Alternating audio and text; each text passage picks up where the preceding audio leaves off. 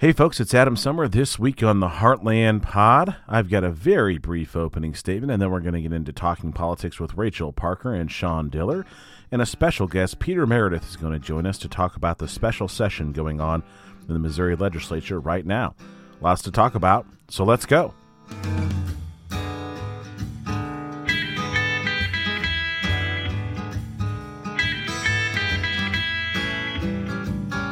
Welcome back to the Heartland Pod. My name is Adam Sommer. I am your host. Thank you for joining us. We're glad to have you with us.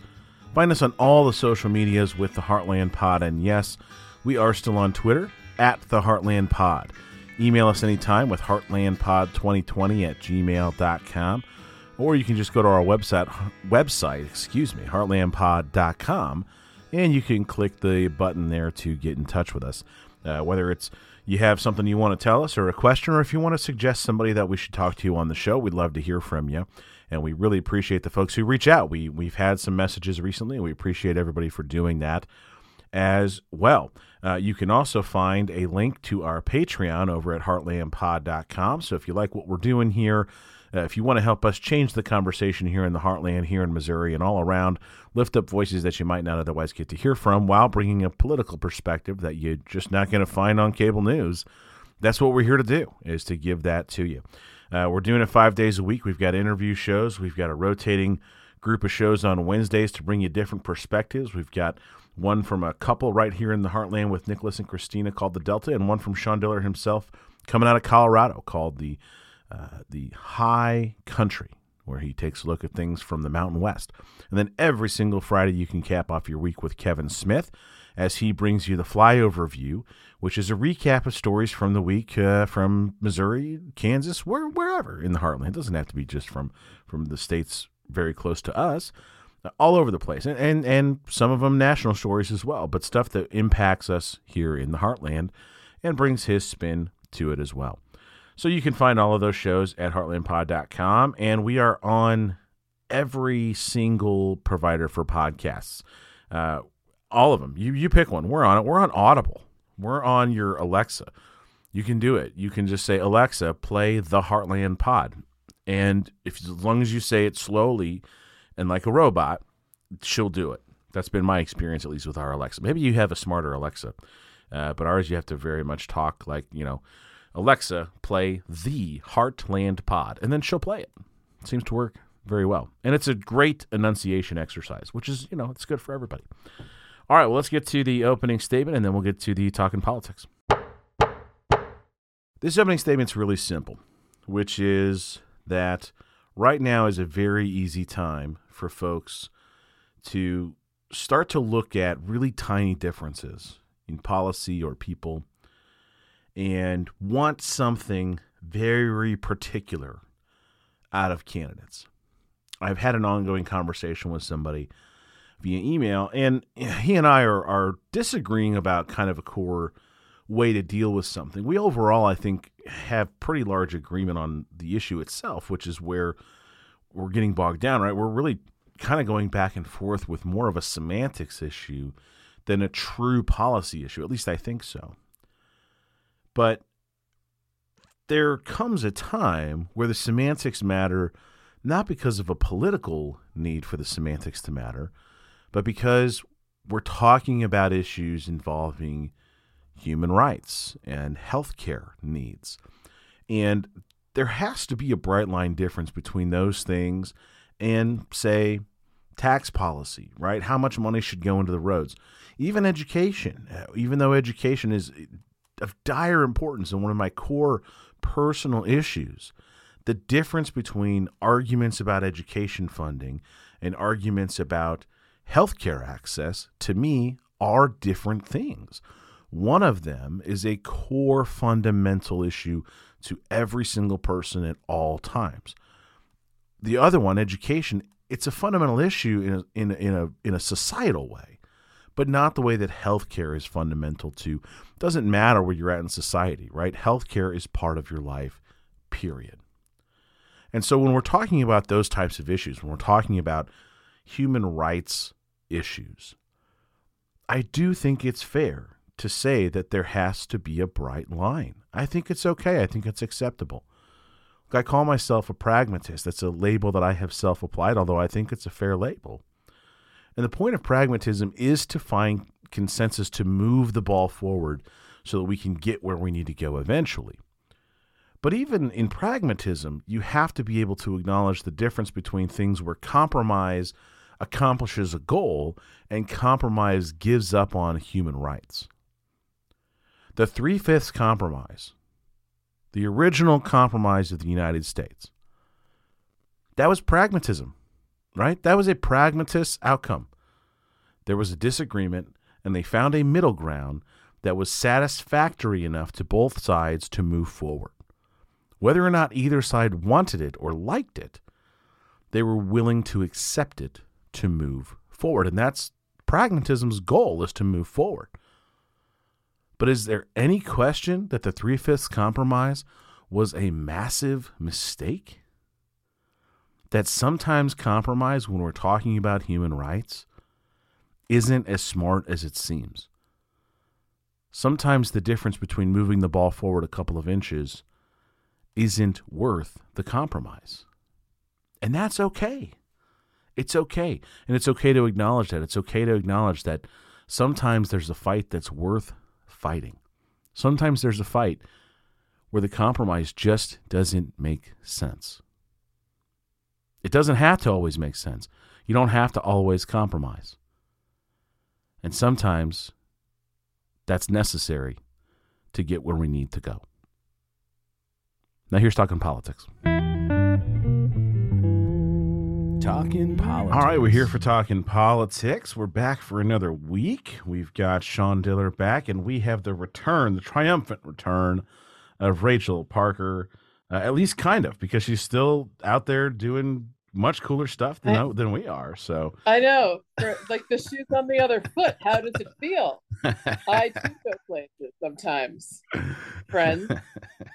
Welcome um, back. Uh, thanks. It's good to be here. I missed you guys. I was so concerned about um, making these week. So my husband and I, Elliot and I, went to. Um, we took a little weekend getaway together, and so I'm in a cabin overlooking uh, the Gascon River and or Gasconade River, excuse me. And um, I like I was so intent on getting these trips planned and just getting all the work done because when you freelance, that's what your whole life's about. You're like, how am I going to get as much done as I can before I leave, so I'm not working while I'm out of town. I looked and I was like, how did I plan on being gone two Sundays in a row without compensating that for that? So um, I want to thank the fans because I'm recording on a on a on a web on a on a web mic, which I normally don't do. So we'll see how it goes. But yeah. I'm excited to be here, and it's really beautiful. And the view I have, I'm going to see the most insane sunset. So if I suddenly go quiet, uh, it's it's it's not because of anything drug or alcohol related. It's just nature. I'm just going to be awestruck by nature. Yeah, the Gasconade. That's it's it's a beautiful area uh, in that Gasconade Valley. So awesome, it's really cool. awesome spot. Sean Diller, how about you, man? How you're not on uh, any? Well, you always have a good view because you're in Denver, so I guess that's not really fair unless yeah. there's a fire, like unless there's an environmental disaster. Right when it gets super orange and scary, uh, um, you can see the ashes floating in the sky. Yeah. Um, yeah. no, but it hasn't been like that. It's been great. My butterfly bush is doing fantastic. Don't even get me started on the Rose of Sharon. They're just crushing out there. Um, yeah. Um, that's beautiful. No, I can't think of anything that's happening. We went to a concert. We like our our four year old is up with the in laws, and so on Friday night we had the four year old and the eight month old up at the in laws. Went and saw Keith Urban at Ooh. the Ball Arena, formerly the Pepsi Center, and uh, that was fantastic. And then we've just Very been nice. having a quiet time since then. Very nice. Quiet time is good. Nothing wrong yeah. with quiet time. Uh, anybody in anything interesting? Uh, Rachel, you you said more beer. Anything? What you sipping on? That's that's uh, that's good. Sorry about that. I um I'm on my iPad and my trackpad froze while I was trying to unmute myself. Uh, listen, this is what it's like. This is the dedication of mobile recording when you're it out is, uh, in the wilderness. Um, I I finished a Guinness about five minutes before we started recording. Okay. So I switched to water.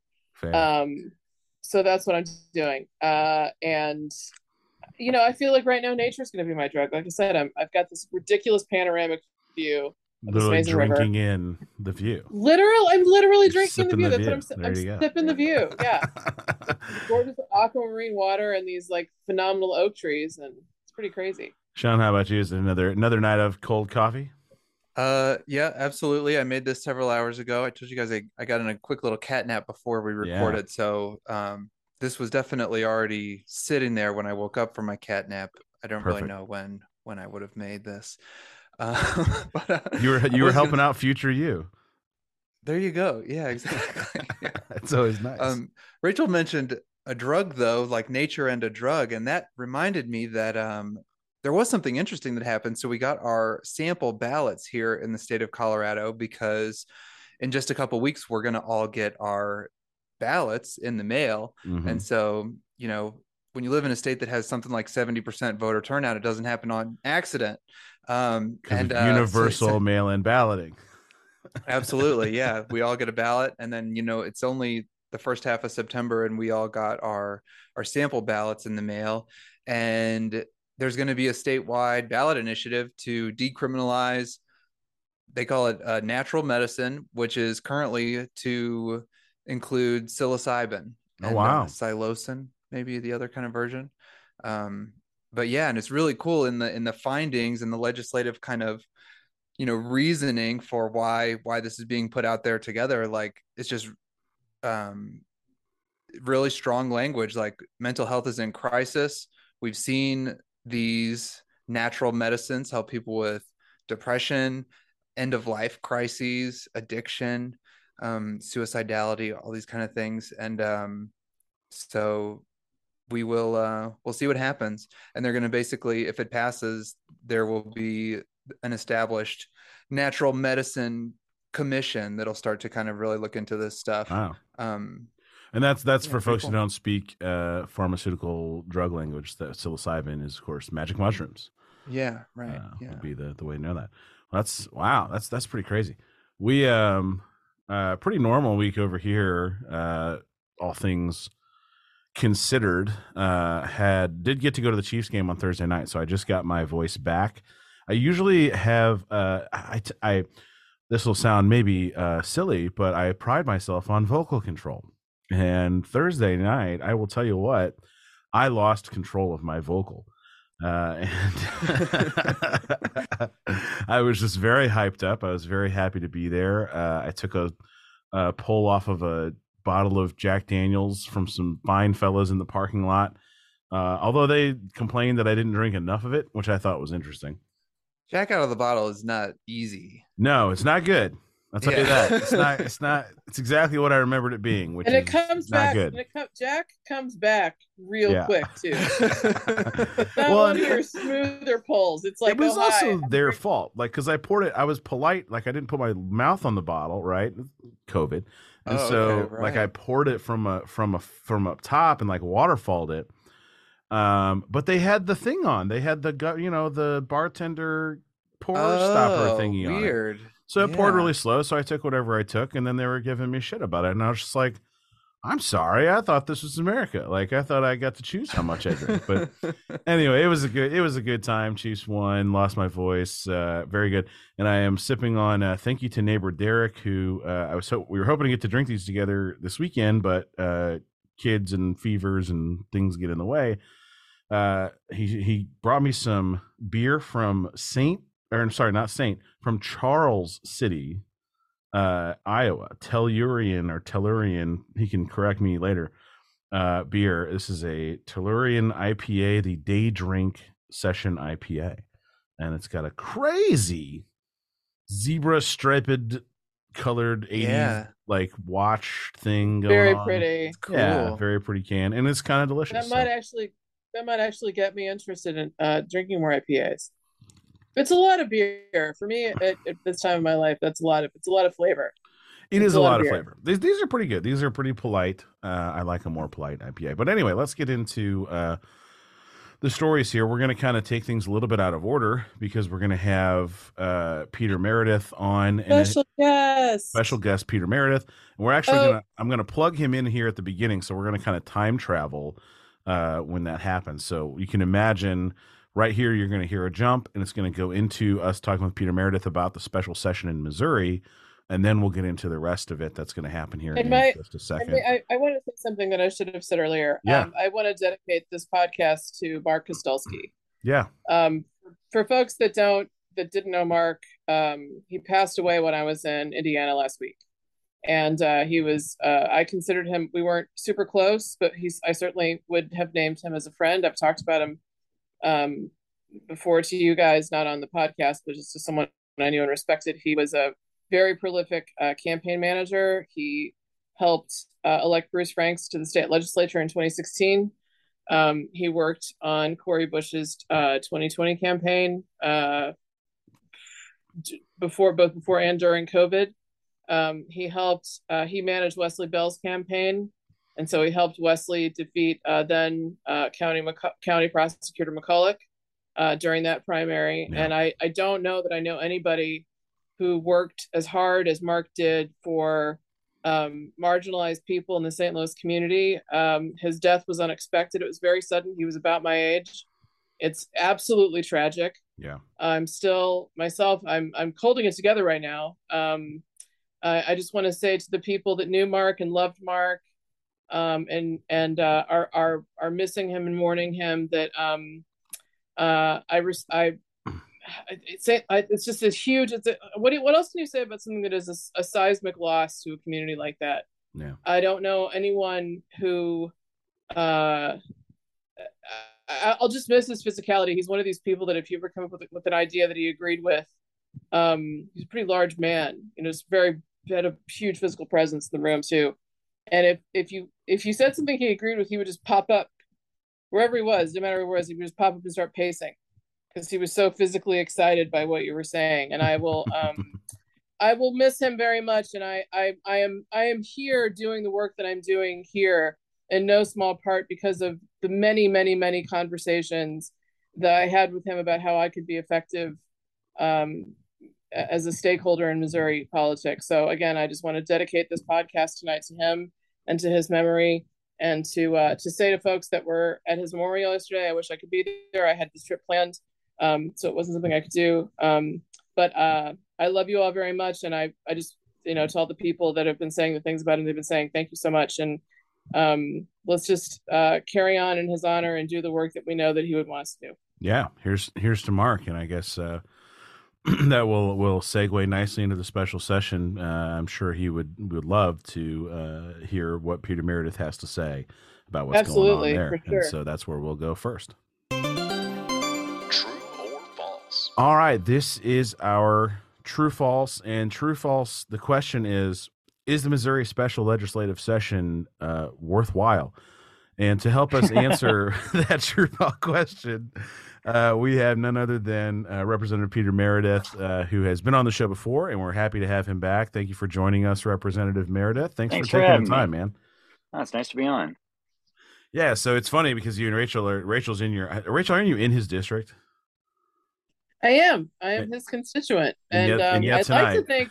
I like to think also his friend. I'd like to think. yeah, and, both and very constituent close neighbor. friend. and very close neighbor. That's correct. Nice, Even nice. though we haven't really been able to take advantage of that in quite some time because of all No, the it's been it's been a while since we last had coffee. It we has, should yeah. we should fix that. Totally, absolutely, for sure.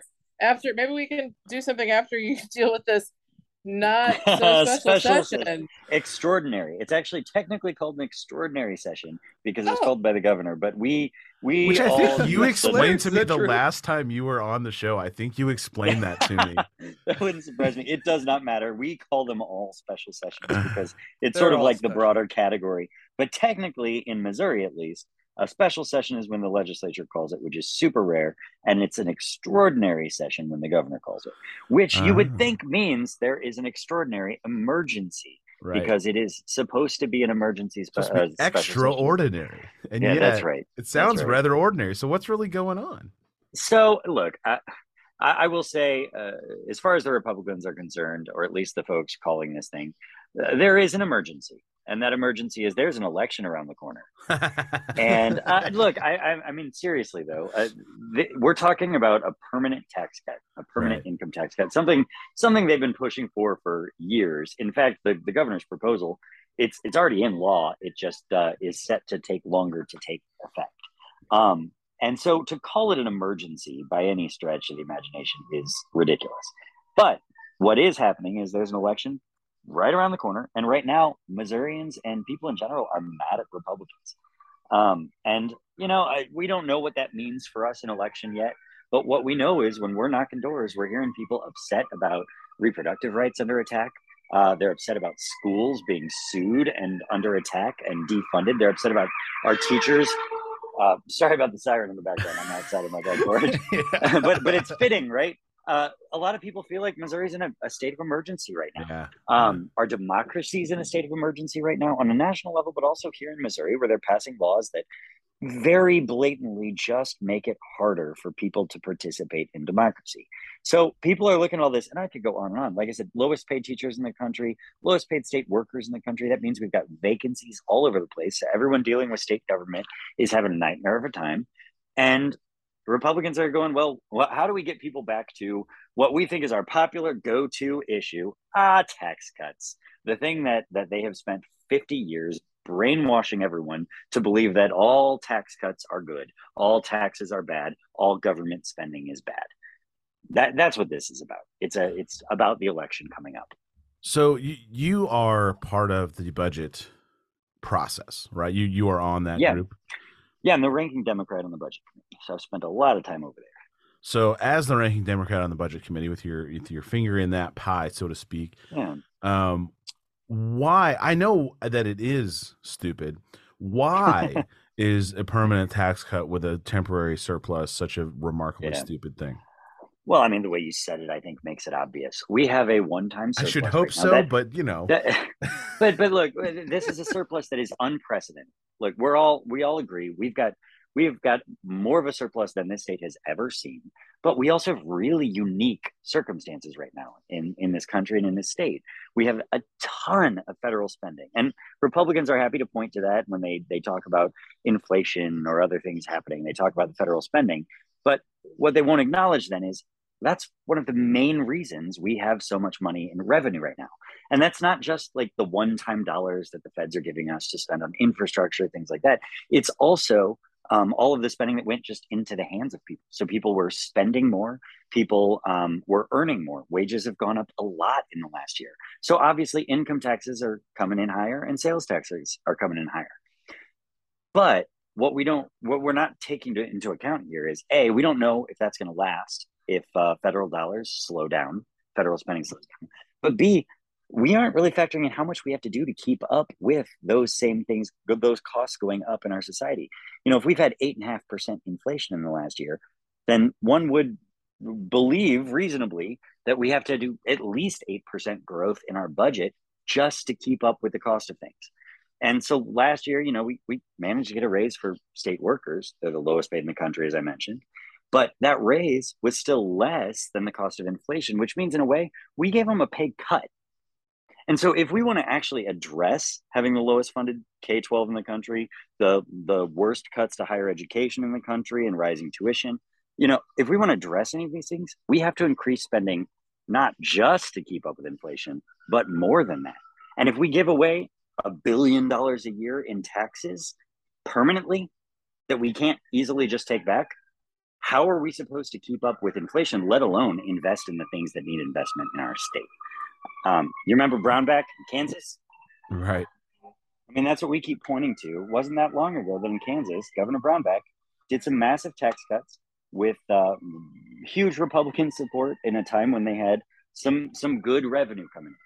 Well, a few years later, they were in a budget crisis, a budget hole, having to cut spending everywhere to the point that even Republicans, Republicans went, "Oh crap, we need to undo that," and and they actually did.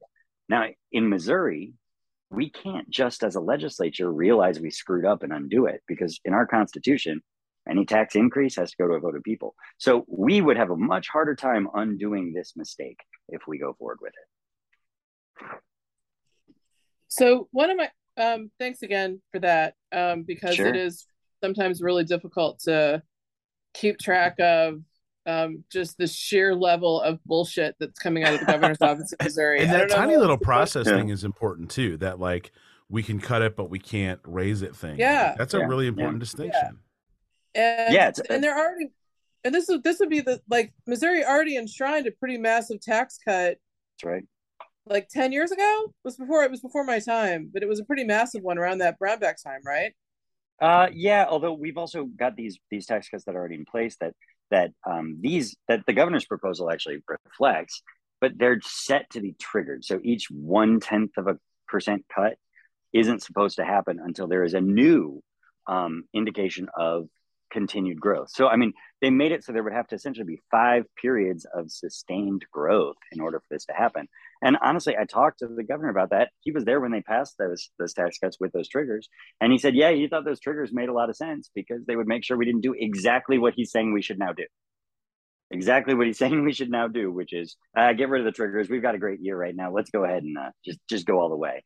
Now, I will say, I, I think that some of the more moderate Republicans, perhaps the governor even, they know that the Republican crazies are salivating for a tax cut. And these are, when I say crazies, I mean, there is a large group of them that would just get rid of income tax entirely. They would get rid of other tax revenue. And they don't really care if it means we defund public education or if we defund healthcare. They'd rather we just took those out of government's hands. Right. They're not interested in the government. Right, right. Right. Well, those guys, if they get their way, they're going to have a much bigger tax cut, a much more problematic tax cut than this. And it might well be that the governor's looking at this going, how can I mitigate the damage? Um, I, so I hate to give him too much credit, but uh, I think there is something to be said for at least what he's proposing isn't the most extreme of options that is being But I- presented. but if that's like i'm just gonna i'm not arguing with you or and i'm i'm, I'm not impugning you for this Go at for but what you just what you just said was the governor is trying to avoid complete anarchy right like we Yeah, we're in yeah. a situation where there are Uh-huh. these bozos Uh-huh. um who think that the way to sort of govern is to is to gain the most attention by wearing fucking overalls or whatever nonsense they're doing that particular day Yeah. and uh not really sort of paying attention to what voters actually want which is just what voters want is usually pretty simple they want decent roads Mhm. pretty good schools they want things to, even if they scream about government incompetence and bureaucracy and what they want things around them to function. They want to be able to go to a library. They want to be able to go get like you know their they want their kids to be able to go to like a, a decent school and graduate and go. They, They want, want affordable Functioning hospitals. Yeah. So you Yeah. know they've already cut so much money to secondary education in Missouri. Yeah. Mizzou has seen like huge budget cuts over the last 20 years. Um, so, I mean, I know what their objective is because we talk about it all the time on the podcast. Their objective is to get rid of institutions, right? They want to completely defund institutions. Yeah. so, some of them. Yeah. like, how close are they to that goal right now? I mean, like, does Mark Hmm. Parson have the courage to veto something that the more extreme factions of the Missouri Republican Party would want to bandy his way that would basically defund all these public institutions that just make society work. Yeah, it's a good question, and I sure as hell hope so. Um, I will say, in the last two years, um, really last two sessions, I've started to believe that there are there is enough of, of of more reasonable folks within the legislature that are that still call themselves Republicans, usually because they're afraid to uh, um, to buck their party. Um, they're afraid to buck too hard against the crazy far right. That they will ultimately stand against the, the the true defunding of institutions. I mean, there are a lot of them that still, especially with public ed, they come from public ed backgrounds and they do value that. Um, now they're having a hard time surviving in their party because the party continues to hammer in messaging that is tearing down every institution, especially schools right now. I mean, just attacking schools, attacking democracy. Um, now, most of these guys, I- I'll say they're going along with it on democracy.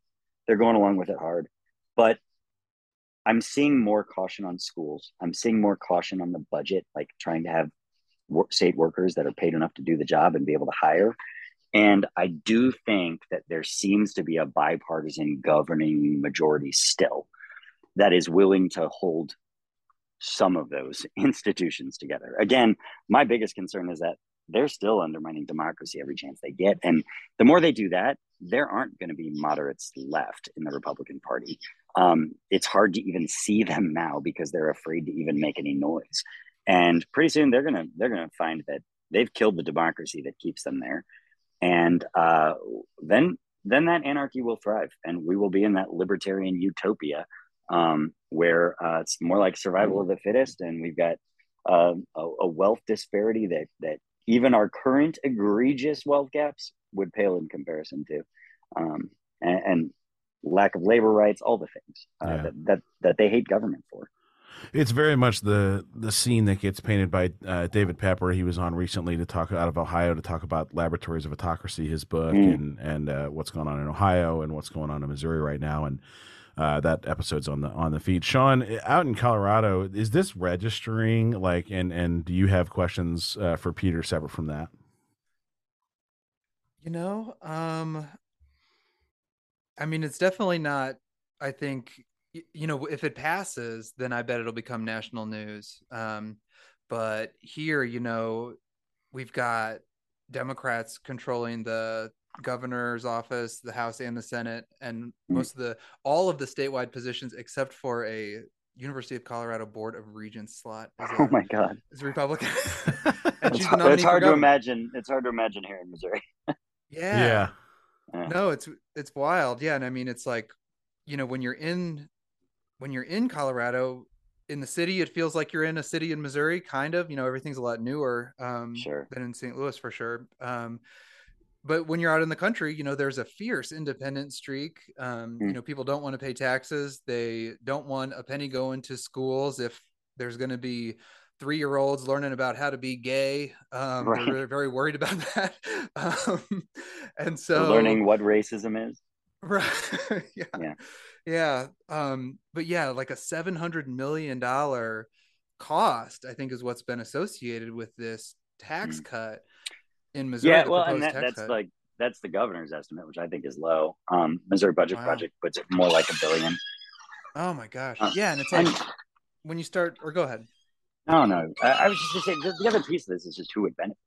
Uh, I mean, right. This is one of the more regressive versions of a tax cut that they could do. We could be talking about, you know, a sales tax holiday or even a sales tax cut where you're actually helping people with the costs of all the goods that are that are going up. You know, if things are going up by eight and a half percent, like we talked about earlier, put a holiday like on the, the sales tax, you cut it in half. But like this is nobody nobody's going to be helped food? by this. Yeah, yeah well, we've been pushing to get food, rid yeah. of that entirely. Um, I know um, that's that's what kills me is that the Democrats with last session, you guys were like, okay, let's yeah. get rid of the sales tax on groceries. And the Republicans right. were like, well, hold on a second. We don't want to cut all the taxes. There's some like, good taxes out there. wait, that won't help like, wealthy donors. Yeah, I don't even know what that was. I was like, what kind of fuck you move is that? Like, who are you? Who are yeah. you? Do- like, what kind of performative nonsense is that even? Uh, sorry, yeah. go ahead. I apologize. just so no, ridiculous. you're totally right. Um, but but this one, you know, you're talking a the top 1% of earners, like millionaires in our state, will be getting on average $6,000 a yeah, year. Yeah. Now, they're not going to notice that. That's like no. a rounding error at the end of the year for them. Um, but that's going to cost our state a lot of money. Meanwhile, regular working families, we're talking like a couple bucks a week, maybe. Right. And the bottom third of earners will literally get nothing. I mean, they're, they're people that don't earn enough money or people on fixed incomes things like seniors that uh, that that don't pay income taxes. And they won't get any benefit at all whereas they're still paying sales tax every day. They're still paying property yeah. tax. And and honestly they pay mo- a higher percent of the money they have in taxes every year than the wealthy do. And so it's just a backwards tax that does nothing to help anybody that needs the help right now. Um, also they can give some wealthy donors that that what 0.5 percent uh, tax cut that they've been begging for for years. Right. Well, yeah. Why? It, it looks like you know, looking at all the different groupings of here's what you'll get depending on your income. Like if you're in the middle class, it's like a dollar a day, basically, not even a dollar a day. Oh no, that that would be high, yeah. Yeah, and it, it reminds me of uh, I think it was like if you're like seventy five thousand dollars for like a family for a single mother family of like three, you'd get like a dollar a day, basically. I don't even think they'd get that much. I don't think they owe three hundred dollars in taxes. Yeah, it was less than a dollar a day, but it was like you know yeah, somewhere in yeah. that neighborhood. And it's I just there's it's more like old, a dollar a week. Yeah, there's an old Louis C.K. joke about that, where it's just like you'd be better off if your member of Congress or if your representative just came to your right. house and just pissed on your foot. Like, Right. what's the what's the point? Like, at least then I'd see my representative, right? And, and where I'm at, uh, it's a little bit different than where Rachel is, where her representative has coffee with her. But uh, the but eh, like, what's the point? Like, honestly, just to say done. The, I mean, the wh- point why is are we that- paying? the point is that, to be that open right now at all.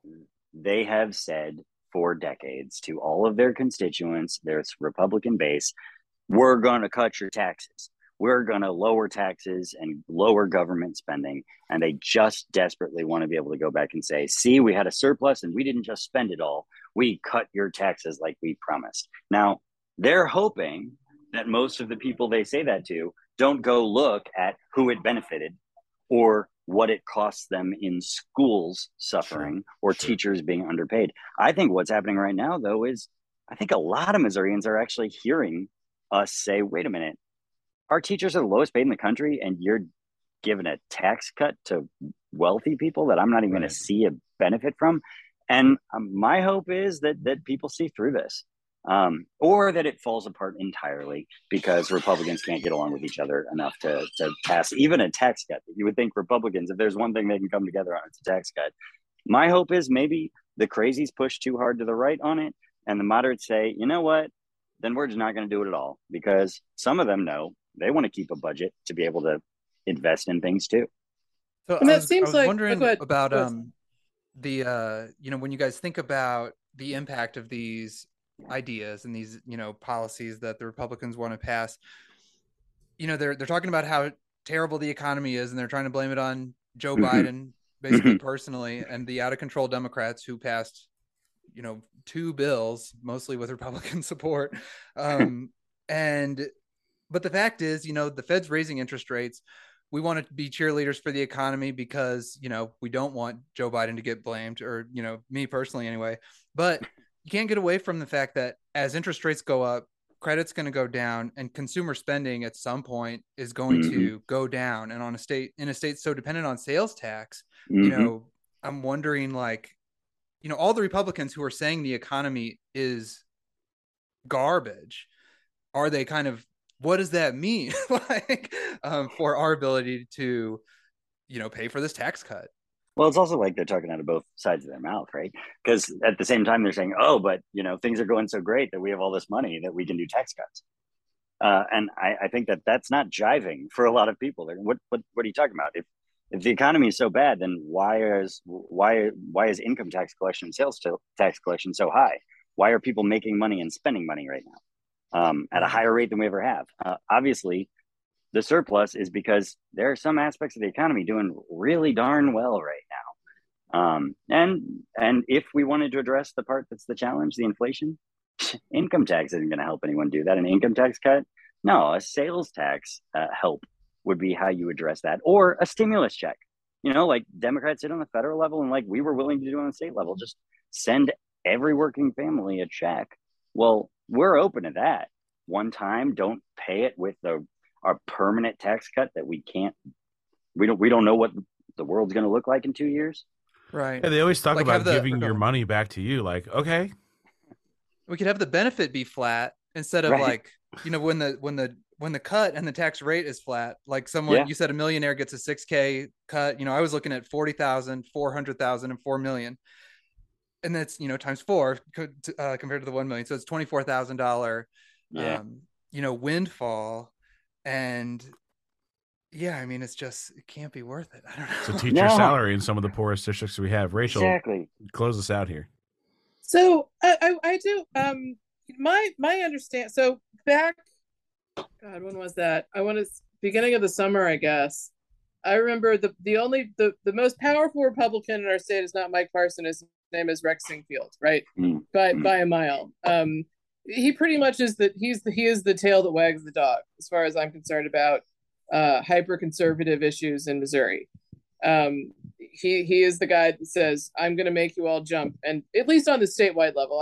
I, I don't know necessarily about like you know uh senate candidates and so forth but he he writes a lot of checks and people really respect him because he's a very successful man and he really likes chess.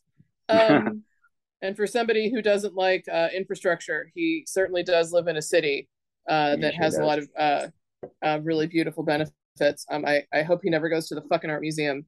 Uh, if he does, I might spit on him. Anyway, so his idea was a stimulus.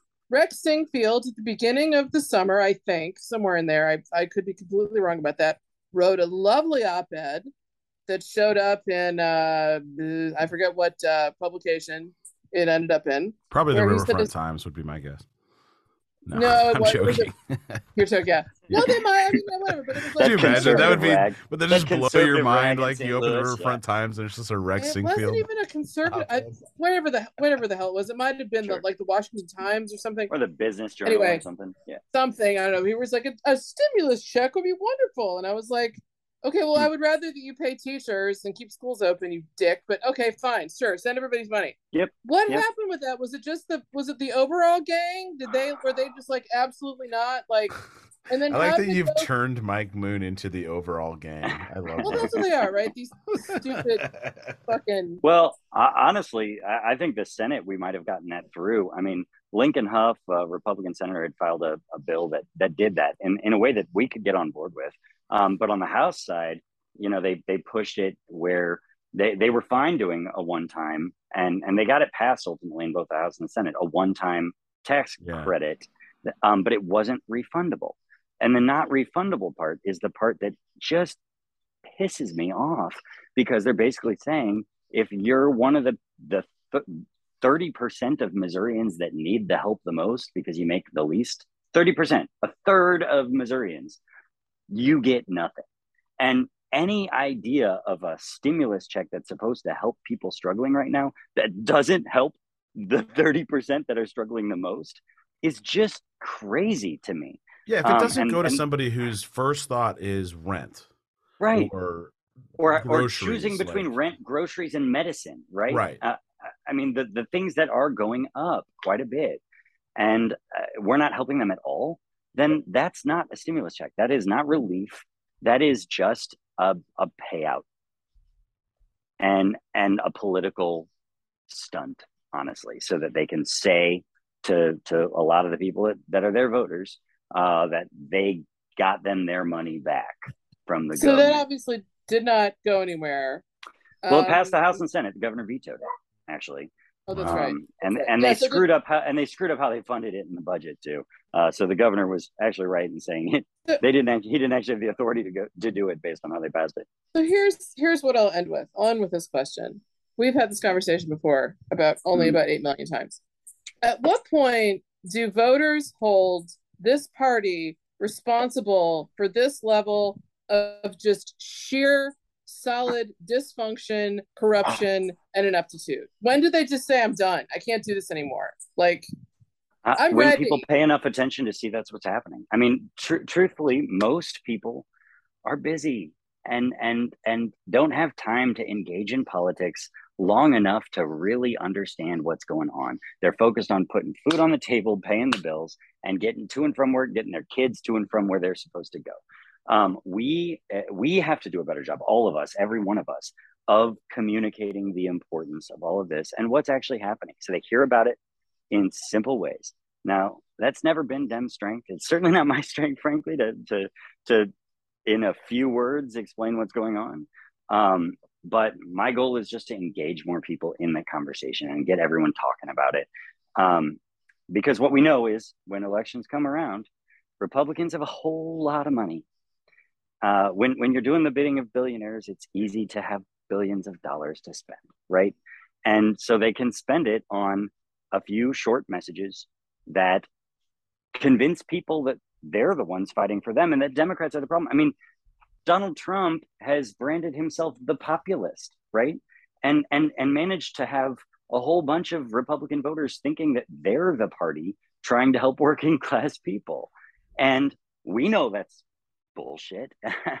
but it's hard to get that message through the noise of a lot of money in campaign uh, campaign ads and a, a whole infrastructure of right wing talk radio and right wing news that uh, is really good at simple messaging. Yeah. Yeah.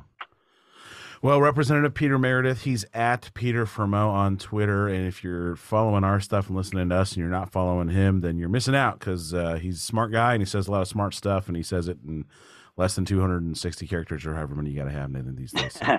I'm better on Facebook for that reason. Representative, man, thanks a lot for your time. We'll let you Hey, get back to y'all. life. Appreciate you. Thanks, Thanks. Peter. Thank Take care. See you soon. Bye. See ya.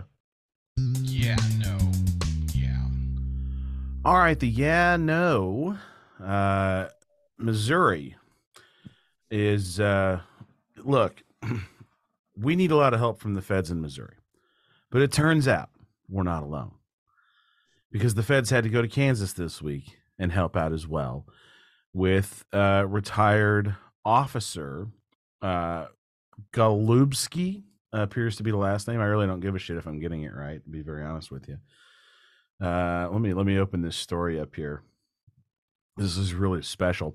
So the headline is ex KCK detective Roger Golubski, long accused of corruption, arrested by the FBI. Uh, and if a headline ever said said so much without even scraping the surface of what this guy Yeah, is, corruption doesn't corruption seem kind? right? Yeah, when you read the Like- It says- story, Yeah, the first sentence: corruption and raping vulnerable black women, right? um, Yeah, among other And- things. Yeah, And also getting getting people uh who were falsely accused arrested and indicted for crimes they didn't do. Yeah. Which resulted in one of the largest lawsuits that can't the state of Kansas has ever had to settle. Yeah. Um this yeah, is one of those deals where don't like Like as somebody who works with police officers, this is one of those deals where like there are times where like all of anybody in no matter what work you do, there's going to be times where you're going to tunnel vision yourself on something, and officers can do that too, where they can become tunnel visioned on somebody and maybe not see all the pieces, and you know they can they can want there to be something maybe that isn't necessarily there. Um, but there's a big difference between that and knowing knowingly falsifying information to create a crime and conviction for an innocent person. It's it's a totally different thing. right. And they're saying here, I mean, this guy was a real piece of shit. Obviously, it says, uh, it looks like he was framing innocent people for crimes committed by others, including drug dealers who paid him. So always taking it another level. Yeah, including Um, Lamont McIntyre, who was freed in 2017 after serving 23 years for a double homicide he did not commit. Holy shit! And another thing, you know, on the policing reform conversation, which has really kind of evaporated in the last like 10 months or so, um, you know, crime is like a top issue among most voters or most swing voters right now. And so it's it's really not something Democrats want to touch and they're just getting bludgeoned by the Republicans.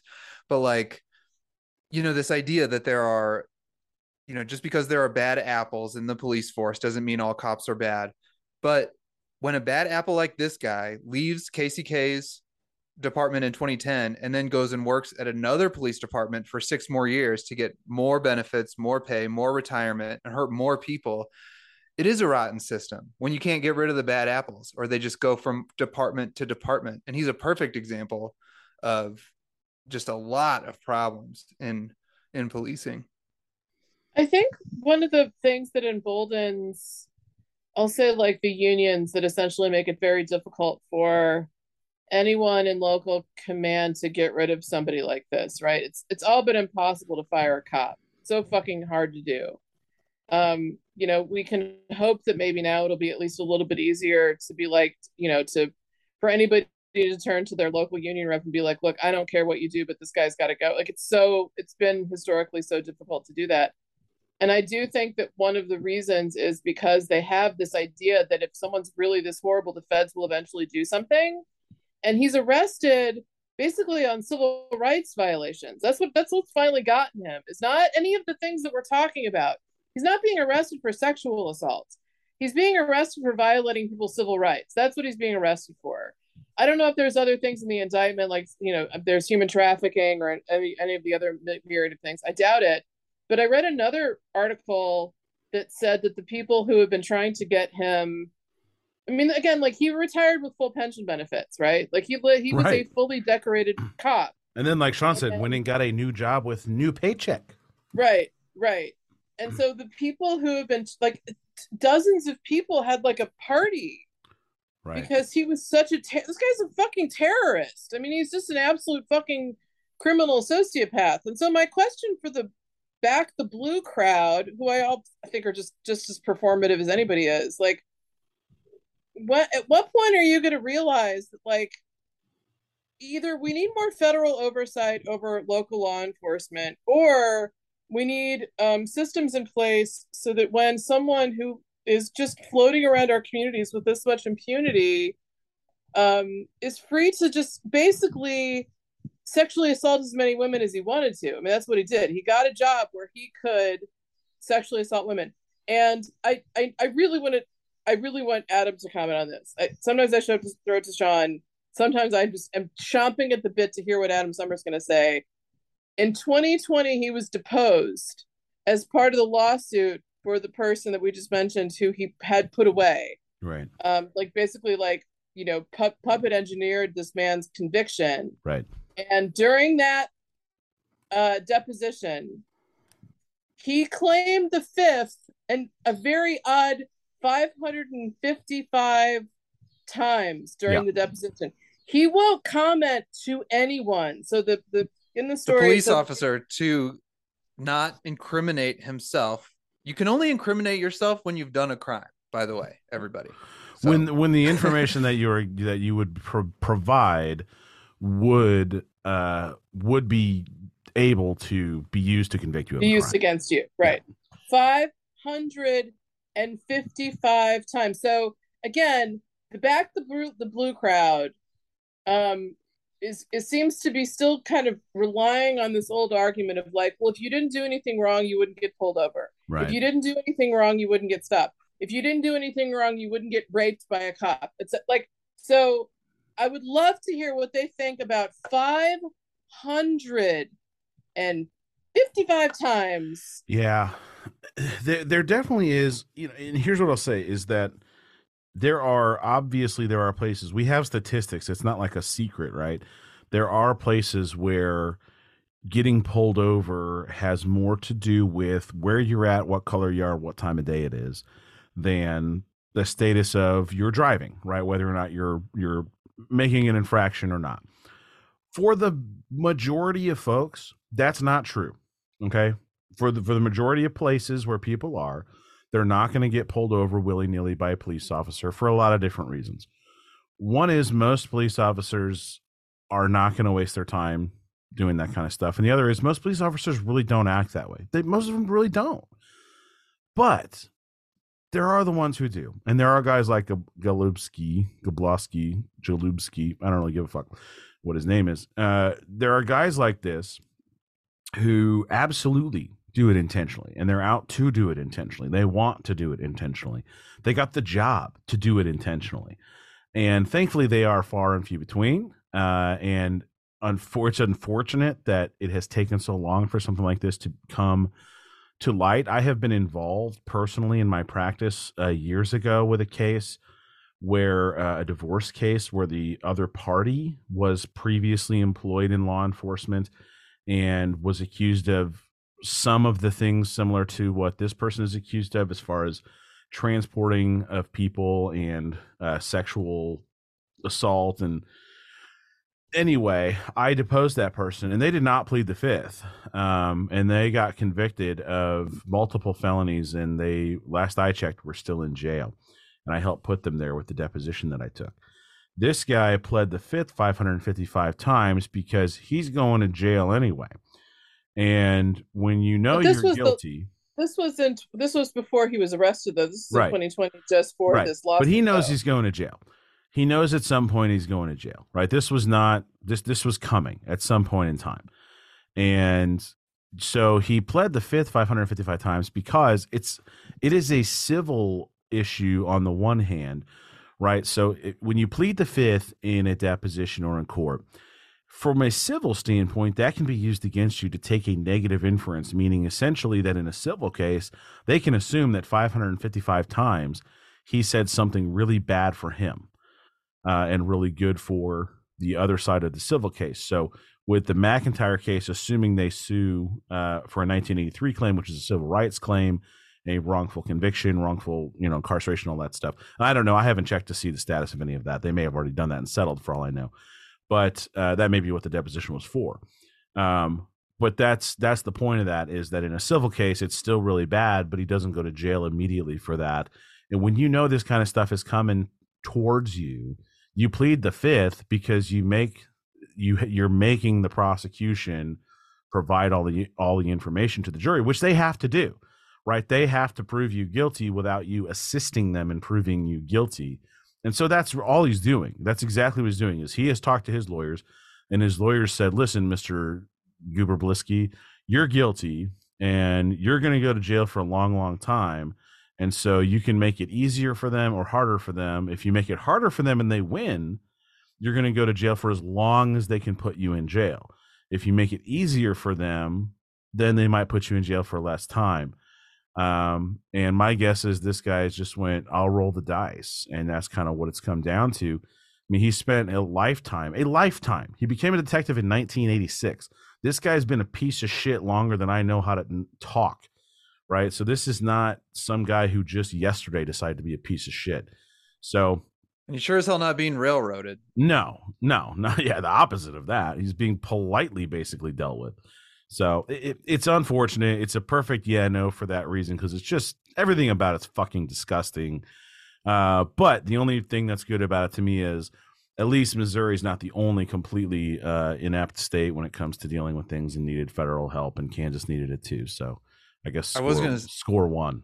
One thing more yeah no-ish about this topic think about this in context of the scrutiny yeah these MAGA types are wanting to put teachers under. Yes, yes, yes. They're yes. wanting to criminalize statements made yes. in a classroom and teacher teacher libraries where you can go and check out like remember when I was in fifth grade, uh, the classroom that I was in had a little library nook in it and all kinds of books on the shelf. And I'm sure half the books on that shelf are on these lists for banning books and shit. But that's that that that can be its own yeah no in a coming week. Let's move on to the buy or sell.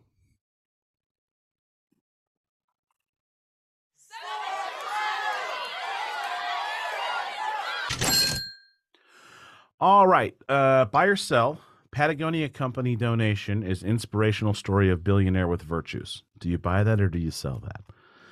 Uh, so, if you don't know, the folks who founded and run Patagonia, uh, which is the company that makes all of the very cool clothing that people who don't actually climb mountains wear to go to Whole Foods. Uh, and that's not true. they make all kinds of outdoorsy stuff that outdoorsy people wear too. No, I know, I know, and that's how they, that's how they started. That's how they got cool. But that's how that's how most people probably know Patagonia. Patagonia and North Face. Those really nice jackets that you ain't never actually worn outside. Um, so Patagonia is donating the company. The, the folks who own it are donating the company. They're putting it into a trust for management, pledging to use the funds to fight climate change. Uh, that's that's the sort of initial story that comes out. Uh, then uh, this is very interesting. So that comes out right and uh, i put it in our show sheet and actually like 20 minutes later i got a text from uh, spencer Toter who was like you guys should talk about this i was like we we're going to talk about that in fact it's in our in our show doc so then i start looking a little bit more and the original story is the new york times story which is this like very like right nice cover story billionaire no more patagonia founder gives away the company and then you got to read if you want to know more shit uh bloomberg So Bloomberg comes in the next day with Patagonia billionaire who gave up company skirts 700 million tax hit. yeah. And then Yahoo Finance comes in with Patagonia founder gives away company to help fight climate crisis. So depending on where you're getting your information, and they're pulling it, this is a Reuters story that Yahoo Finance is republishing. So depending on where you're pulling your stuff, will depend on how you feel about this story. Rachel, how do you feel about this story? Well, I've I've known I was forget how to pronounce it. Is it Shunar? Uh, Yvon uh Chouinard. I yeah. always forget how to pronounce. Yeah, I think that's right. Name. He's he's been a well-known environmental advocate for a very, very, very long time. Like Yes. so I remember reading um, when people kind of started talking about the reality of microplastics and that like if you so microfleece anything made with a synthetic uh, fabric made out of petroleum originally so any petroleum yarn will shed microplastics when you wash it and he was one of the leaders in using recycled pet plastic to make jackets so he was kind of one of the first companies to figure out how to create sort of a um, a zero waste stream uh, you know uh, textiles right and as Right. soon as he discovered that like no there's op- I, I remember reading an interview with him where he was just like my head almost exploded because he said i realized that like we're going to have to do things in a fundamentally different way. Like we're not we can't consumer our way out of this. We can't Right. we can't like there's nothing that i can really do on a product by product level to solve this problem. It's going to take you know major infrastructural shifts in how we create energy how we ship goods how we create goods. So this to me it looks like his something he's probably been thinking about for a really long time about how to sort of create um, a revenue stream for an environmental lobbying organization. I'm not like I, you know, I don't, I don't think it's a, I don't think he's trying to hide from taxes. I don't think he was giving the company away so that his kids didn't have to pay inheritance tax or whatever.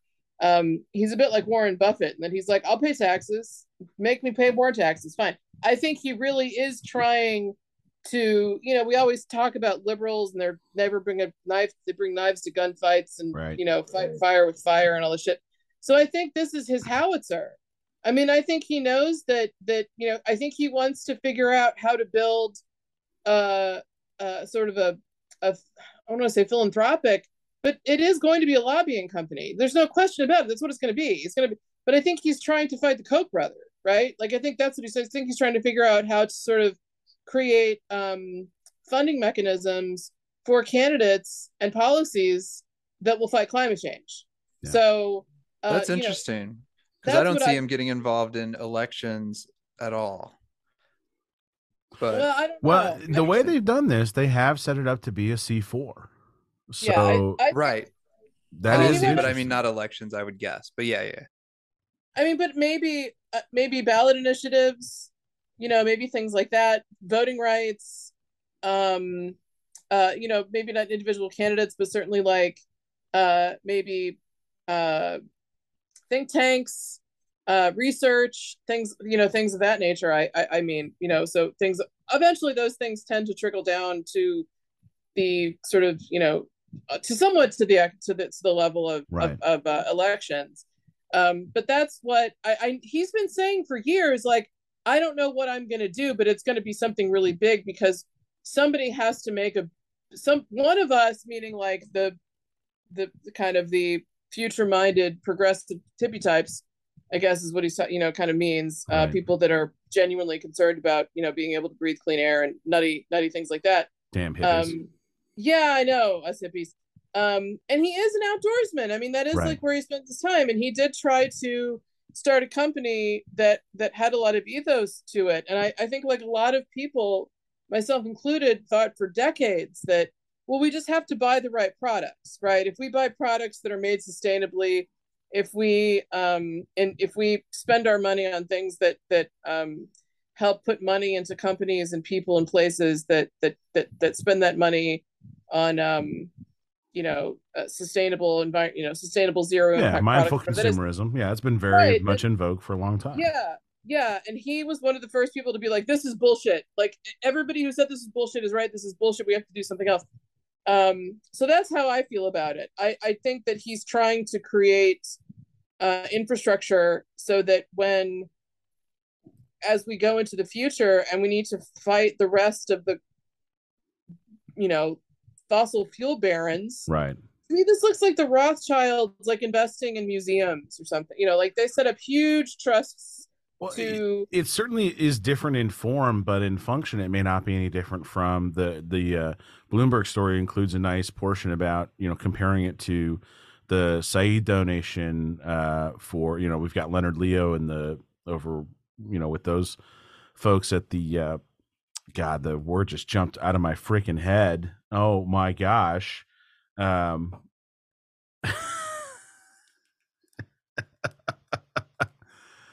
the place where we're getting all of the Supreme Court justices. Federalist Oh, Society. the, Holy uh, shit. Yeah, yeah, yeah. Federalist yeah. Wow. Society. I'm leaving that Yeah. in there. yeah. Uh, the Federalist Society. Uh, you know, Seid donates 1.65 billion dollars worth of uh, his company to a 501c4 uh, that then sold uh, the shares, and and they now have all of this money uh, to do the stuff with Leonard Leo with the Federalist Society. And this sort of looks similar to that. The difference is the, the company still exists. It's just the profits of the company uh, that can be used. So it- it's a little bit different in that standpoint. Yeah, because this But- you're but right, very this- similar. This, the Seid thing was personal wealth. Correct. Someone, you know, basically like figuring out once I'm dead, how do I ensure that no one can vote and everyone can, you know, uh, shit all over the future in whatever way they want. That voters have no rights. I do think that this is someone who looked at the future and was like, if somebody with a lot of money has to create a, a war chest for uh pro environmental issues. I mean that and that- potentially an ongoing one, which is the biggest difference.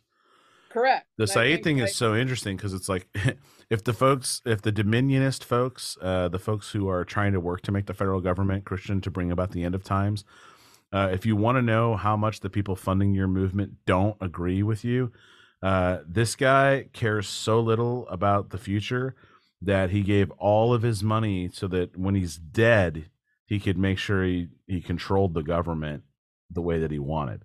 Like, Right. that's crazy. Or if not him, a bunch of people who are kind of like Amy Coney Barrett. Right. That they can control things. Cool. Yeah. Cool. Yeah, exactly. exactly. But yeah, I guess it you know, it's the the point of it I teed it up as a buy or sell to put it in that vein of like, is this, you know, is this an inspirational story or is it you know, is it the cynical thing? Is it just like ah, another billionaire getting out of paying Yeah. taxes? I do buy that it is that it is more of the inspirational thing of like maybe maybe we see could we see more of this? Is it like at the you know the turn of the twentieth century where we saw kind of a movement that direction toward you know the Gilded Age folks sort of turning some money over? I don't know. I would I would love to see that personally. I mean, I, people always talk about Teddy Roosevelt and FDR. Like we got Teddy Roosevelt and FDR because a family with a ton of money decided to go into public service, like in a very real way, and we're very dedicated to. It. I mean, you read this, you know, if you read the stuff from from Teddy and FDR, they both consistently talk about like they have a duty because of what they come from to like ensure that other people like that's where the you know New Deal and all that shit came from, uh, which is very interesting. So I, I don't know, maybe maybe maybe we could see more of that. Yeah, I mean, when I think about it, and you kind of wrote in the notes, like just as you know, maybe comparison, like some of these other you know billionaires, like uh, right, Bezos, Musk, Buffett, yeah. right, right. And what strikes me as different is this is just like how much more like a regular person the Patagonia founder is compared to these other billionaires, Right. because like while this guy's been alive, he's run his company in an ethical way, like the way a normal person, like one of my neighbors or like someone I work with, like a normal person would run a company. And then he sees what's happening with the environment. He knows that, you know, we're all only here for so long and his life's work of averting climate change. Like I don't think he ever thought he was going to be the guy who who fixed everything, but you know, becoming one of the more charitable families in history be- for this cause is really cool and different and inspiring and consistent with the way he's acted his whole life. I think it's really interesting when you compare it to like Carnegie or Rockefeller, Right. um, you know, folks who made insane amounts of money, really, you know, holding people down, you know, the amount of people who died with no rights and no income, you know, for these companies, like this is pretty stunning when you start reading the books um, about what it was like to work in this country 150 years ago. And, you know, he's, it's, it's just really cool. You know, he's been an ethical person in life and he's wanting to, wanting that work to go on in the New York Times piece, which I think they're the ones who had the first Yeah, exclusive, they had the big uh, break, yeah. you know, with announcing it. They mentioned this thing, you know, of Buffett and these different billionaires and different promises they've made or whatever it is, um, the pledge. And you know, despite that, these guys and gals, you know, more guys, um, they keep getting richer and richer and richer. Like they make, they might make some kind of promise, but like when you actually look at their balance sheet, they didn't transfer their wealth to anybody else, like maybe Right. a little bit of it, but like they still have it all. And so, you know, this guy still has heirs, you know, children alive their his in their 40s. He's still alive and handing it over. Um, I only, you know, I can only hope that I might be in the position to do something similar. keep pl- keep plugging away. Keep I can only away. hope. You can only hope. Let's move on uh, to the big one here.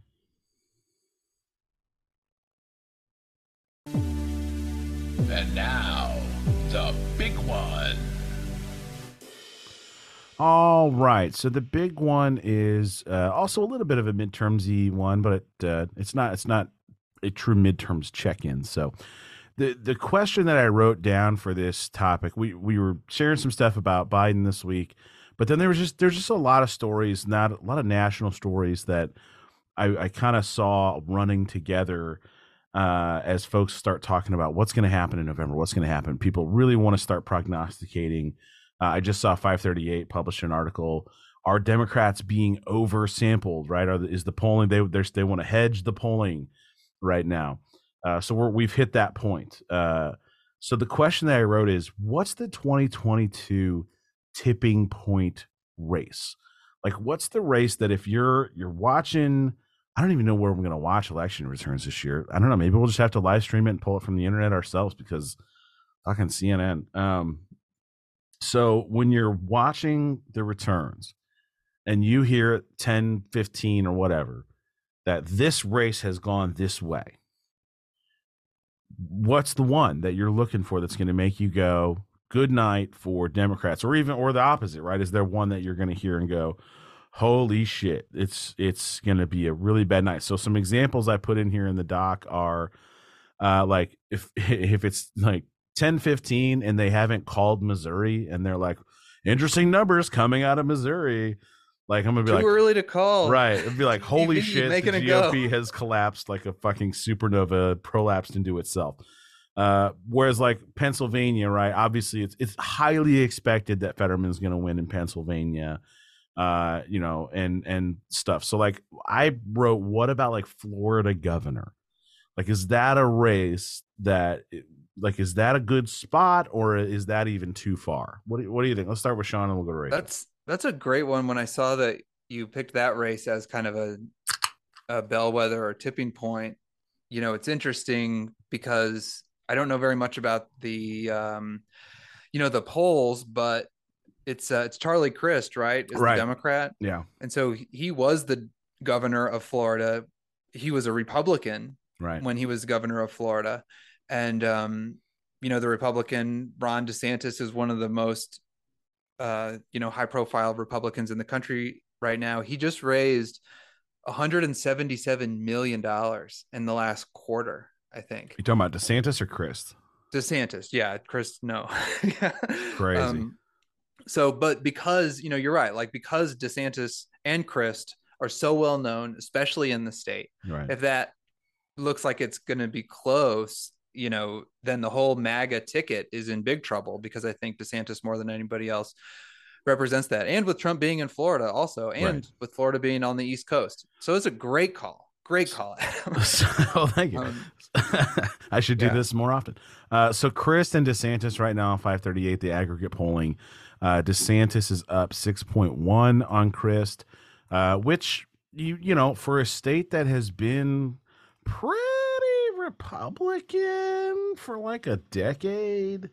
Um, I mean, I think the last time I really wondered what direction Florida was going to go in an election was literally was 10 years ago. It was 2012.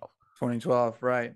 Hoping Yeah. that Barack Obama would win it again. It was like the last time I remember like listening to somebody on television talk about Miami Dade County. Now, Miami Dade County is where we're going to get a lot of votes coming in from Miami Dade County. This is Broward. This is West Palm Broward, Beach. this is Miami Dade. a lot of votes in Dade. Like that's that's you know, and since That then Todd it's like, loves talking about the the corridor from Tampa across to like Orlando. That's like his favorite thing to do in the world, other than like you remember remember when Hillary lost and like they just kept like MSNBC just kept I was I was at a house I was watching MSNBC and they just kept hyper zooming in on these tiny polling places in Miami Dade. and they're like, Dade. that one isn't counted yet. Would that make a difference? Like the whole place is going up in flames, and like the answer is, of course, like no. I'm. I mean, if we're gonna talk Florida, I do want to throw in Demings Rubio because I think that's, That's another, another one. Yeah. really interesting. It's it's real. I mean, right now, I think it's the last. I mean, again, like you know, I And those, don't both of those Like- races feel like the DeSantis, Crist Demings, Rubio? Don't they feel like a and like if they go one way, if either one of them goes one way, you can just assume the other one followed. Oh, sure. I mean, I I don't want to speak for Sean, but I think Sean's going to say yes. Um, that, that, that those two things are inex- are, are inexorably linked. I mean, they're Yeah. both statewide. I can't I can't see why that would split a ticket. I don't see someone voting for Rubio and not for DeSantis or the other way around or what. Maybe Actually, when you but say I- it out I don't- loud, there could be a lot of people like that. I would hope. really? honestly. That is funny because I thought the same thing. I I, ju- I said it to to tee it up, and I believed it when I said it, and then as you said that out loud, I was like, actually, I think I guess I could see people making a like a distinction normal between person could be. the the like hardcore do that. of DeSantis, and and like if you're a super Trumper who's like, you know, fuck Ron DeSantis, I'm a Trump guy. Like I don't know, is there like some would you vote weird? for But then why would you vote for? I, I just don't see like if you're if you think Ru- Rubio's Because a Rubio's rhino, not a threat to Trump. well, And Rubio's a solid non- vote though. The, Rubio votes for the Trump shit. Rubio he toes the line. He yeah, does that's his what I'm thing. saying. I don't. He's not getting accused of being a rhino. Me, that, me, they're in the same bucket. Like if you're a Republican, you're going to be like, well, I can't let that woman win. No way can I let somebody Yeah. who's just going to be a yes, a yes woman for Joe Biden. Right. And I bet they say a bunch of other really racist stuff about her when they say that. Yeah. And then when you go over to like, I just anyway, I just don't. I don't. I. I'm not seeing it. Somebody from Florida can correct me So- that there are voters who are Republicans. well, let's do the that- smart thing and let's get out of Florida. Um, Okay. Always the smart. uh, and uh, let's let's go to North Carolina where they have just as nice of beaches uh, and less mosquitoes, um, better oysters too. So Oh, I Beasley, didn't know about North Carolina oysters. Oh, they're good. Yeah, yeah, yeah, yeah, yeah. It's uh, it's it's a thing. Um, so North Carolina Senate Beasley Budd is uh, basically a dead heat right Yeah. now. That's a very interesting one to me. That's, ve- That's- like North Carolina probably is is my real answer on. That's interesting. That's a good call, point. actually. It's super smart. Um, you know, Democrats have had some real goofballs nominated in the last couple Senate races. When you remember 2020, like we, re- I, Sean, you and I talked about North Carolina, and we were surprised right with Well, what I was happened in North surprised Carolina. when the Cal Cunningham um, goofball of that year, um, you know, when he won the nomination for the Democrats, and I guess he was the establishment guy, and so that was really stupid. Yeah, and he lost Um, to the, the guy. I don't even remember his name now, but it's like a funny fake name. He's the current senator. It Tom sounds like is it Tom? Yeah, because it's Tom, but it's spelled T H O M. Yeah, it's like And a I fake ID. the other senator. Uh, yeah, it was that Burr, and then he's might be gone. yeah, or- Burr know, was there's been a Burr was stepping down. Yeah, Yeah, but it, you're right. Like Beasley's really well known. She was the first Black Supreme Court, uh, state Supreme Court justice in that state, and you know, I'm really, really glad that North Carolina Democrats, uh, you know, nominated a Black person for a high office, and Right. so I really would love to see North Carolina go blue. And it looks like she's, you know, it's a dead heat in the polls. Yeah. so Yeah, that is really a is. great one. And uh, you know, depending on how the turnout looks, and um, North Carolina has huge suburbs. Um, so yeah, that's a good one too.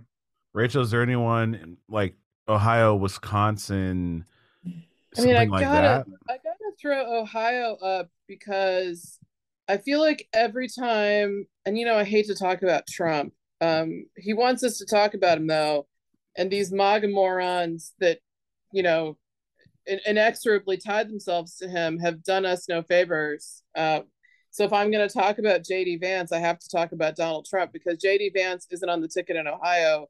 Donald Trump is on the ticket in Ohio, Right. right? Right. And Don- Donald so- Trump and Peter Thiel's money are on the ticket in Ohio, and Correct, JD Vance is a human shell filled with those things and a beard. That is that is Right. absolutely that is absolutely correct.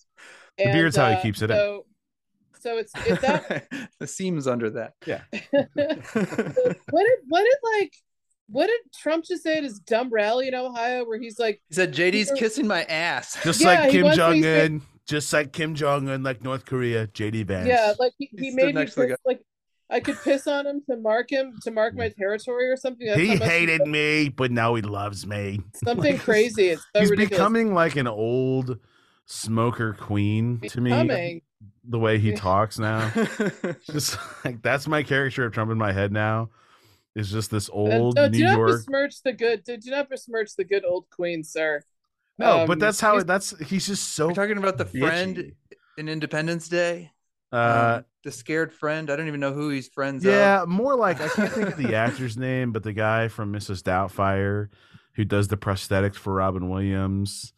I think these are the Uh, same guy. God, Maybe, Maybe he's he the just same guy. I don't know. in You about Harvey Independence Day. Fierstein? You talking about Harvey Fierstein? Yes, Harvey Fierstein. Oh no, no, we cannot, we cannot, I cannot allow you to compare. You have to, you have to fire that comparison in your brain. It's not. I'm not comparing Donald Trump else. and Harvey Fierstein. I- I'm comparing how I feel about when he talks to I how the characters Harvey Fierstein played Okay, fair enough. All right, whatever. delivered Well, their we'll- lines. We'll work this out later. I, we're going to figure out a better analogy for you because I, I, I worry for your soul in that case. I Um, hope anybody followed any of that. Yeah, I, I, whatever. We'll work it out later. Uh, that's when I talk. That's the bottom line. Um, That's one of those moments where you find out that me and Rachel are both I- weird theater dorks. Anyway, sorry, Rachel. Go ahead. yeah, and we have to talk about Torch Song Trilogy again, and that's all we have to say. Okay, so I I am interested because I feel like of all of the close races, Ohio is going. I think Ohio is going to be. I I made I made you guys read this last week, right? That of all the close races, I think that Ohio is going to be the closest. I Yeah. think. Um, I don't. I, I that isn't to say that I'm not that I'm not like a little clenched about Arizona and Georgia because I am, but I don't. I just don't think that those are going to be as uh, as squeaker as much of a squeaker. I think as- Arizona's over. yeah, I, I mean Blake Masters. When you're talking about like how you see like an aging um stereotype smoking as as Donald Trump old, when I think of Blake Masters, I think of like so for a brief time I, I worked in an admin role in a stock brokerage firm and those places are basically like your independent contractors that are renting office space from a brokerage firm. That's how they Right, work. the retail ones did. And you'd see these guys kind of churn through that you'd be like you're going to last a month and like you're here because your dad was like tired of you living on his couch and you're like okay go get your go get your go get your license and go see if you can make and blake masters is i'm being kind when i say and this was in arizona by the way i'm being kind when i say he reminds me of one of those dolts like someone with absolutely no sense no charisma uh n- nothing to offer either. Like It's- now it's he's worth like- noting that on the one- 538 aggregate, he's basically down by nine points, and there's not a oh. single poll, not one poll that shows Masters with a lead. Yeah, Mark Kelly just walks in and he's like, "Hi, I've been doing this already." Have you seen his commercial? I have. No, I haven't seen Oh, it yet. uh-uh. It's You're so Is it good? It's so good. Yeah. Yeah, it's like I Mark mean, Kelly, Navy like- pilot, astronaut, American, you know, Arizona hero. Your current senator. They have a I'm they have an Mark- image of John McCain that becomes an image of Nice. like yeah. it's his seat. Yeah, and that means something, you know, it's to the an McCain seat. That's state right. like That's Arizona. right. That's right. Yeah, But I think uh, I will. I will say my state. So the other one, just real quickly, I'll just I'll throw this out and then I'll shut up. Uh, I- I'm still really curious about like if if we're looking at the Kansas governor's race, right? And if it looks like Laura Kelly has a snowball's chance in hell of winning, That's another really on- good one. I'm Yeah. gonna be like, oh my god, we all actually showed up this time because that's what it's always about, right? It's not about like do these troll do these trolls like Eric Schmitt actually represent the will of the voters, and they might he might in Missouri at this point, but it really is usually about did independents and lean Dems and hard Dems all show up during an off election midterm, right? Usually the answer is no, Nah. unless the opposite party is in power, and then we kind of do okay, right? We do all right. So the last So polling coming out of Kelly- yeah. Kansas is pretty close. Uh, there's Yeah. a not so awesome poll, not a great poll, uh, but it shows Kelly up. There's a, a slightly better poll that shows Schmidt up, uh, Schmidt uh, in Kansas, not Schmitt like in Missouri. Uh, there's an Emily's List poll that has Kelly up by three. Uh, so there's plus three, plus four, plus three, plus four, kind of going both directions. So So all margin of error. interesting. And there's Yeah. no Senate race in Kansas this year. Is that right? That's right. There's really not much. It's, it's Governor Kelly and She- Sharice Davids are kind of great. Yeah, there's and a 'Cause coup- there's and no- a couple of uh and a couple of real characters. What there's a Secretary of State, I think. Yeah, yeah. Who- well, it's what the is, Kobach uh, race. Attorney, attorney, and his he's running? Is he Secretary of State or is he trying to be Attorney General? Which he's former Secretary of State. right? Um, so he's running for AG then, I guess. Yeah, Right. yeah. So he's running for Schmidt's. He's running Fine for the. Senate. As we now know, yeah, if yeah, you're yeah. in the Midwest, you're Yeah, running so for Chris- Attorney so Chris General, you're running for the Senate. Chris Kobach is, is back. So, you know, that might scare people. I mean, like Republicans in Re- Kansas wanted him as far away from the ticket as they could get him. yeah. And we're considering like doing some pretty desperate shit to get somebody else um, on the Senate ticket. Uh, so, um, so that, that's the one. So I'm really, that's, that's what I'm uh, super curious about. Yeah, well, those are all those are all interesting ones. I like the uh, I like the Kansas governor. I think that that's a very good one. I think I'm going to go with North Carolina as my like magical one, but I could see any of those any of those really being. What is. Sean Diller's? Yeah, Sean, what are yours? I'll- Aside from I'll the ones that you are very dear to your heart. Yeah, well, ever since moving to Colorado from the East, um, I really just love the time difference, especially on election nights. and so sure. um, I'll be looking at, I think, Georgia. You know, their results will probably come in sooner than some of the other East Coast, you know, close East Coast states. Yeah. And North Carolina is a great, a great one too. But Stacey Abrams against Brian Kemp, that could be another one where, you know, I think maybe the Georgia Republicans are enough afraid of Stacey Abrams that they will show up to to vote for Kemp and Mhm. um but maybe not Walker, you know, it's like there's there's not a lot of re- reasons to show up in Georgia if you're you see a ticket split in Georgia as a more likely outcome, like a Abrams like Walker a Kemp, no, a Kemp, um, a Kemp Warnock, Kemp. Warnock. Right, right. I think that's be- totally possible. yeah, yeah. No, I mean, logic logic says that would happen more. I can I can see that, but I don't know. Uh, P- yeah, because Republicans really don't like her. but- right. Her like Walker's been just shitting the bed. Like they they did agree to a debate. I saw like they finally Oh man, somehow, Oh or another- we might have God, to we might have be to in that live stream that one. somehow or another the Walker people were unable to like evade it. So they I, I think I, I was reading um uh it was in the Guardian. so I shit. could, I could be wrong. I don't have it in front of me, but I'm pretty sure that actually happened and I was like, "Oh my god, you stupid stupid stupid." Yeah. people. Like how did you Savannah one Warn Savannah Morning News headline quote I'm not that smart. Herschel Walker says he'll do his best oh. in debate against Warnock. Oh, so they're playing the expectation game. You got to hand it to him. I am not- I'm not that smart, you guys. just so you know, I don't know what I'm uh. doing here. And like that, like there's a, I, I'm like touching my heart because like, October. Okay, so it's October 14th. okay, It's going to be live on television. We got to find this. Okay, I'm saying it right now. Live stream October 14th, Heartland we Pod. I'm live right. I'm oh my god. I mean, I'm come A- on. a hundred the percent. 14th? Yeah, we'll Yeah. do it. Uh, Let's it'll do be, you know, uh, Mystery Science Theater 3000 presents the Heartland Pod, presenting Mystery Science 3 Theater, presenting the Georgia Senate. Abs- yeah, absolutely. Because you could, I mean, you know, we're not in Georgia, so it doesn't No. really matter what we think. Like we can just, Yeah, we're just, we can Uh, just throw darts. It'll be hilarious. It'll be we fun. just, we can just get dishes and spoons and just like feast on this thing. This is how we do I- our yeah, programming. Welcome to our meeting. Wait, roll, roll that back up. I got to read the headline again. I'm looking, you guys. Adam sharing his screen, and I'm looking at his screen right now. I'm not that smart.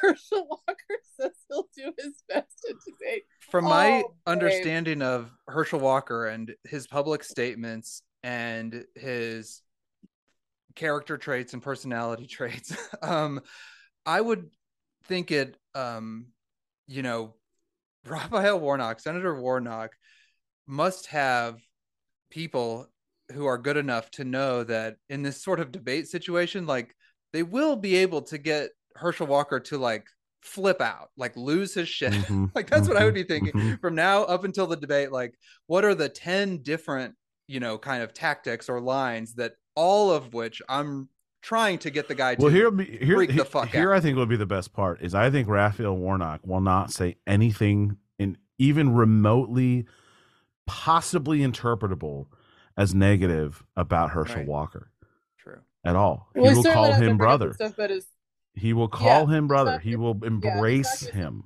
Yeah, he will not, and he will not say anything about his families that he didn't disclose to the public. He won't say No. anything like that.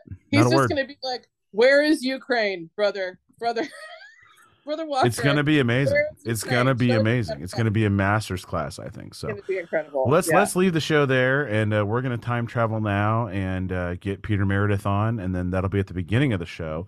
So by the time you get to hear this, you've heard it, but we don't even know what's going to happen yet. So that's kind of amazing. We're going to time travel. Welcome to the fun. future. Yeah, when this baby hits 88 miles per hour, you see some serious shit. Alan Jackson.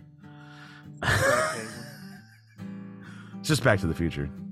It's just Robert Zemeckis. Welcome to the future was what Rachel said, which was uh. Anyway. I did say welcome. Oh, okay. I think that's the Terminator.